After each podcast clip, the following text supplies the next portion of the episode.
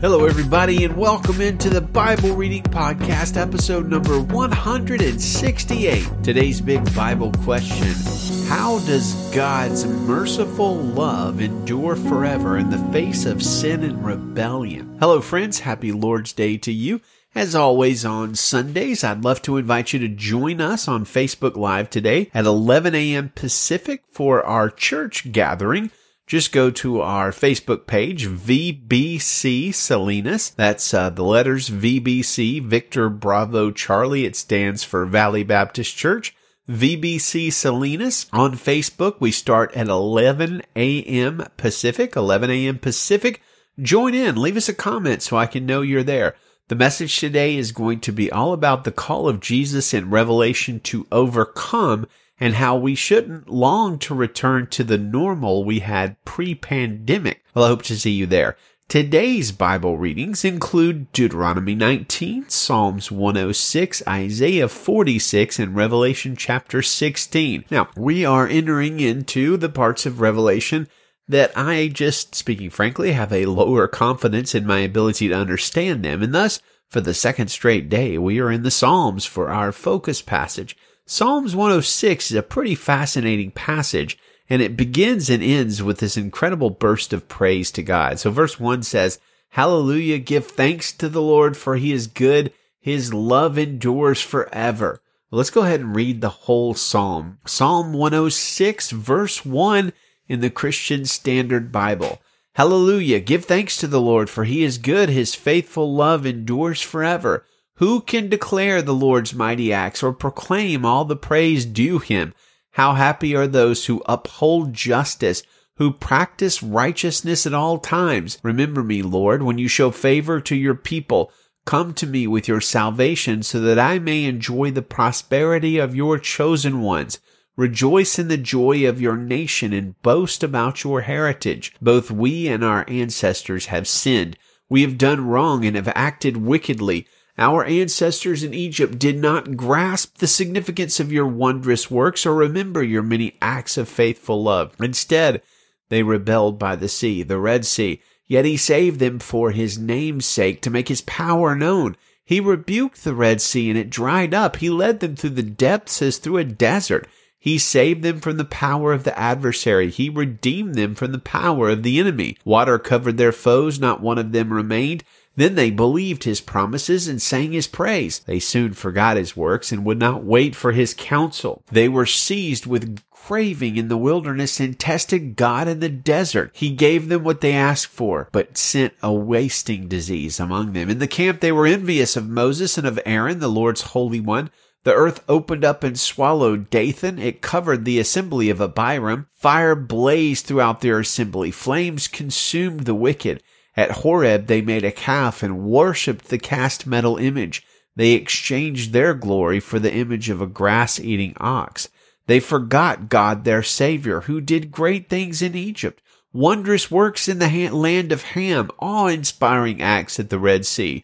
So he said he would have destroyed them if Moses, his chosen one, had not stood before him in the breach to turn his wrath away from destroying them. They despised the pleasant land and did not believe his promise. They grumbled in their tents and did not listen to the Lord. So he raised his hand against them with an oath that he would make them fall in the desert and would disperse their descendants among the nations, scattering them throughout the lands. They aligned themselves with Baal of Peor and ate sacrifices offered to lifeless gods. They angered the Lord with their deeds, and a plague broke out against them. But Phinehas stood up and intervened, and the plague was stopped. It was credited to him as righteousness throughout all generations to come. They angered the Lord at the waters of Meribah, and Moses suffered because of them, for they embittered his spirit, and he spoke rashly with his lips. They did not destroy the peoples as the Lord had commanded them, but mingled with the nations and adopted their ways. They served their idols, which became a snare to them. They sacrificed their sons and daughters to demons. They shed innocent blood the blood of their sons and daughters whom they sacrificed to the idols of Canaan. So the land became polluted with blood.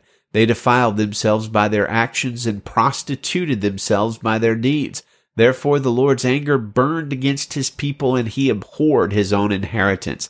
He handed them over to the nations. Those who hated them ruled over them. Their enemies oppressed them and they were subdued under their power. He rescued them many times, but they continued to rebel deliberately and were beaten down by their iniquity. When he heard their cry, he took note of their distress, remembered his covenant with them, and relented according to the abundance of his faithful love. He caused them to be pitied before all their captors. Save us, Lord our God. Gather us from the nations so that we may give thanks to your holy name and rejoice in your praise. Blessed be the Lord God of Israel from everlasting to everlasting. Let all the people say, Amen. Hallelujah. So the psalm ends and begins in a great way, but the meat of the psalm, almost the entirety of it, is honestly about how Israel has betrayed God over and over again, repeatedly or ignoring his commands, sinning against him, and turning away to follow other gods. The many punishments and judgments of God are also recounted and remembered in this psalm,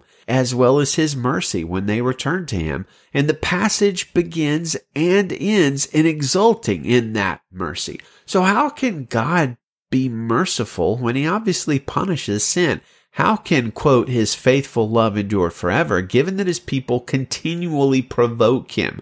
Well, let's tag in John Piper to help us think through some of these questions about the justice of God, the judgments of God, the mercy of God, and his faithfulness. Psalm 106 begins and ends with the identical phrase, Praise the Lord.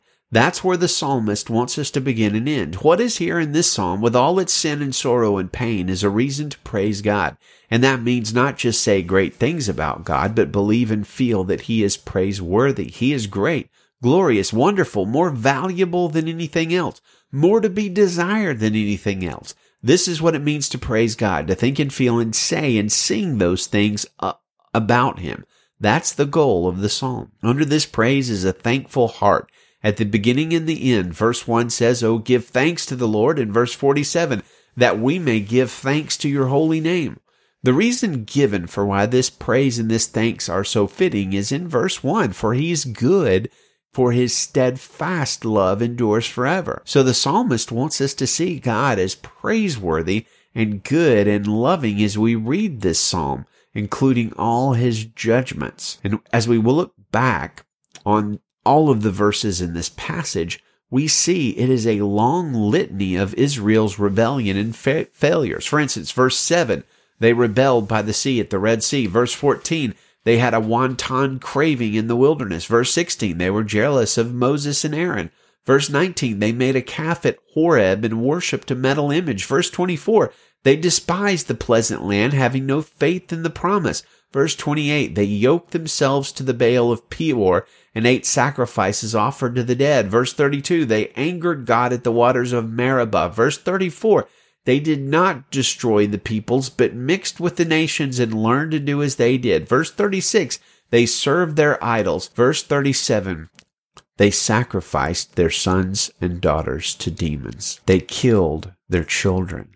Rebellion, craving, jealousy, idolatry, despising God's gifts, unbelief, necromancy, murmuring, assimilation among the nations, serving their gods, sacrificing their children, the list could have gone on. Why did he stop here? asks Piper. Perhaps because most human beings would feel that this was the bottom of the downward spiral of the dethroning of God and the dehumanizing of man. They killed their children. And here Piper notes that in addition to there being a thread throughout this psalm that points out the abundant sins of the Israelites, including child murder, there's also another thread running through the passage that, that focuses on divine mercy. Remember verse 1 says Piper, Oh, give thanks to the Lord, for he is good, for his steadfast love endures forever. Steadfast love.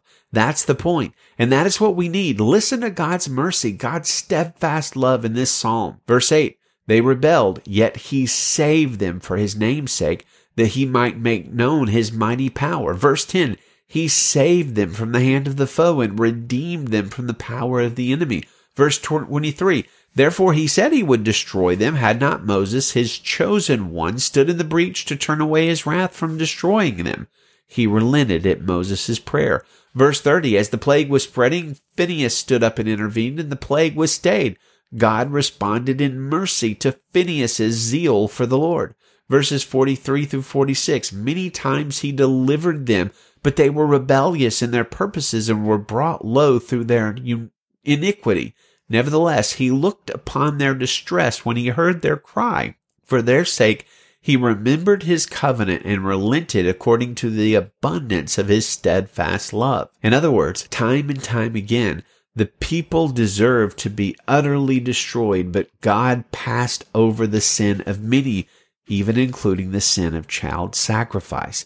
He had mercy. He kept covenant. How can he do that? How can he do it for you? As Paul looked back over God's mercy for centuries, he gave the answer in Romans 3:25. God put Jesus forward as a propitiation or payment by his blood to be received by faith this was to show God's righteousness because in his divine forbearance he had passed over former sins. The reason God could forgive repentant sinners in the Old Testament and the reason he can forgive us today for child murder or for indifference to child murder is that the death of Jesus, the Son of God for sin, shows that God does not sweep sin under the rug or take it lightly forgiving sin cost the life of his son. That was their hope looking forward, and that is our lo- hope looking back at the cross. By faith, we receive Christ as the payment for all of our sins. So praise God for his mercy. His steadfast love indeed endures forever. Deuteronomy chapter 19 verse 1 in the Christian Standard Bible when the Lord your God annihilates the nations whose land he is giving you so that you drive them out and live in the cities and houses, you're to set apart three cities for yourselves within the land the Lord your God is giving you to possess. You are to determine the distances and divide the land that the Lord your God is granting you as an inheritance into three regions so that anyone who commits manslaughter can flee to these cities. Here is the law concerning a case of someone who kills a person and flees there to save his life having ac- killed his neighbor accidentally without previously hating him. For if, for example, he goes into the forest with his neighbor to cut timber and his hand swings the axe to chop down a tree, but the blade flies off the handle and strikes his neighbor so that he dies, that person may flee to one of these cities and live. Otherwise, the avenger of blood in the heat of his anger might pursue the one who committed manslaughter, overtake him, because the distance is great and strike him dead. Yet he did not deserve to die since he did not previously hate his neighbor. This is why I am commanding you to set apart three cities for yourselves. If the Lord your God enlarges your territory as he swore to your ancestors and gives you all the land he promised to give them, provided you keep every one of these commands I am giving you today and follow them, loving the Lord your God and walking in his ways at all times, you are to add three more cities to these three. In this way, innocent blood will not be shed, and you will not become guilty of bloodshed in the land the Lord your God is giving you as an inheritance. But if someone hates his neighbor, lies in ambush for him, attacks him, and strikes him fatally, and flees to one of these cities, the elders of his city are to send for him, take him from there, and hand him over to the avenger of blood, and he will die. Do not look on him with pity, but purge from Israel the guilt of shedding innocent blood, and you will prosper. Do not move your neighbor's boundary marker established at the start and the inheritance you will receive in the land the Lord your God is giving you to possess. One witness cannot establish any iniquity or sin against a person, whatever that person has done. A fact must be established by the testimony of two or three witnesses. If a malicious witness testifies against someone accusing him of a crime, the two people in the dispute are to stand in the presence of the Lord before the priest and judges in authority at that time. The judges are to make a careful investigation, and if the witness turns out to be a liar who has falsely accused his brother, you must do to him as he intended to do to his brother. You must purge the evil from you. Then everyone else will hear and be afraid, and they will never again do anything evil like this among you. Do not show pity, life for life, eye for eye, tooth for, for tooth, hand for hand and foot for foot. Isaiah chapter 46. Bel crouches, Nebo cowers. Idols depicting them are consigned to beasts and cattle. The images you carry are loaded as a burden for the weary animal. The gods cower, they crouch together. They are not able to rescue the burden, but they themselves go into captivity. Listen to me, house of Jacob all the remnant of the house of Israel who have been sustained from the womb, carried along since birth, I will be the same until your old age, and I will bear you up when you turn gray. I have made you, and I will carry you. I will bear you and rescue you. To whom will you compare me or make me equal? Who will you measure me with so that we should be like each other? Those who pour out their bags of gold and weigh out silver on scales, they hire a goldsmith and he makes it into a god. Then they kneel and bow down to it. They lift it to their shoulder and bear it along. They set it in its place, and there it stands. It does not budge from its place. They cry out to it, but it doesn't answer. It saves no one from trouble. Remember this and be brave. Take it to heart, you transgressors. Remember what happened long ago, for I am God, there is no other. I am God, and no one is like me. I declare the end from the beginning, and from long ago what is not yet done, saying, my plan will take place, and I will do all my will. I call a bird of prey from the east, a man for my purpose from a far country. Yes, I have spoken, so I will also bring it about. I have planned it, I will also do it. Listen to me, you hard hearted, far removed from justice. I'm bringing my justice near. It's not far away, and my salvation will not delay. I will put my salvation in Zion, my splendor in Israel. Revelation chapter 16 verse 1. Then I heard a loud voice from the temple saying to the seven angels, Go and pour out the seven bowls of God's wrath on the earth. The first went and poured out his bowl on the earth, and severely painful sores broke out on the people who had the mark of the beast and who worshipped its image. The second poured out his bowl into the sea, and it turned to blood like that of a dead person, and all life in the sea died. The third poured out his bowl into the rivers and the springs of water, and they became blood. I heard the angel of the water say, You are just, the Holy One who is and who was, because you passed judgment on these things, because they poured out the blood of the saints and the prophets. You have given them blood to drink. They deserve it. And I heard the altar say, Yes, Lord God the Almighty, true and just are your judgments. The fourth poured out his bowl on the sun, and it was allowed to scorch people with fire, and people were scorched by the intense heat. So they blasphemed the name of God, who has the power over these plagues, and they did not repent and give him glory. The fifth poured out his bowl on the throne of the beast, and its kingdom was plunged into darkness. People gnawed their tongues because of their pain and blasphemed the God of heaven because of their pains and their sores, but they did not repent of their works. The sixth poured out his bowl on the great river Euphrates, and its water was dried up to prepare the way for the kings from the east. Then I saw three unclean spirits like frogs coming up from the dragon's mouth, from the beast's mouth, and from the mouth of the false prophet. For they are demonic spirits performing signs who travel to the kings of the whole world to assemble them for bat- the battle on the great day of God the Almighty. Look, I am coming like a thief. Blessed is the one who is alert and remains clothed so that he may not go around naked and people see his shame. So they assembled the kings at the place called in Hebrew Armageddon. Then the seventh poured out his bowl into the air and a loud voice came out of the temple from the throne saying, It is done. There were flashes of lightning, rumblings, and peals of thunder, and a severe earthquake occurred like no other since people have been on earth. So great was the quake. The great city split into three parts, and the cities of the nations fell. Babylon the Great was remembered in God's presence. He gave her the cup filled with the wine of his fierce anger. Every island fled and the mountains disappeared. Enormous hailstones, each weighing about a hundred pounds, fell from the sky on people, and they blasphemed God for the plague of hail because that plague was extremely severe. Wow. Well, that's not an easy thing to read. Lord, spare us from your wrath and protect us. Let us have the seal of God on us. Friends, I hope it is a good Lord's Day for you. May you worship Him wholeheartedly and give to Him all the glory due His name. Good day to you and Godspeed.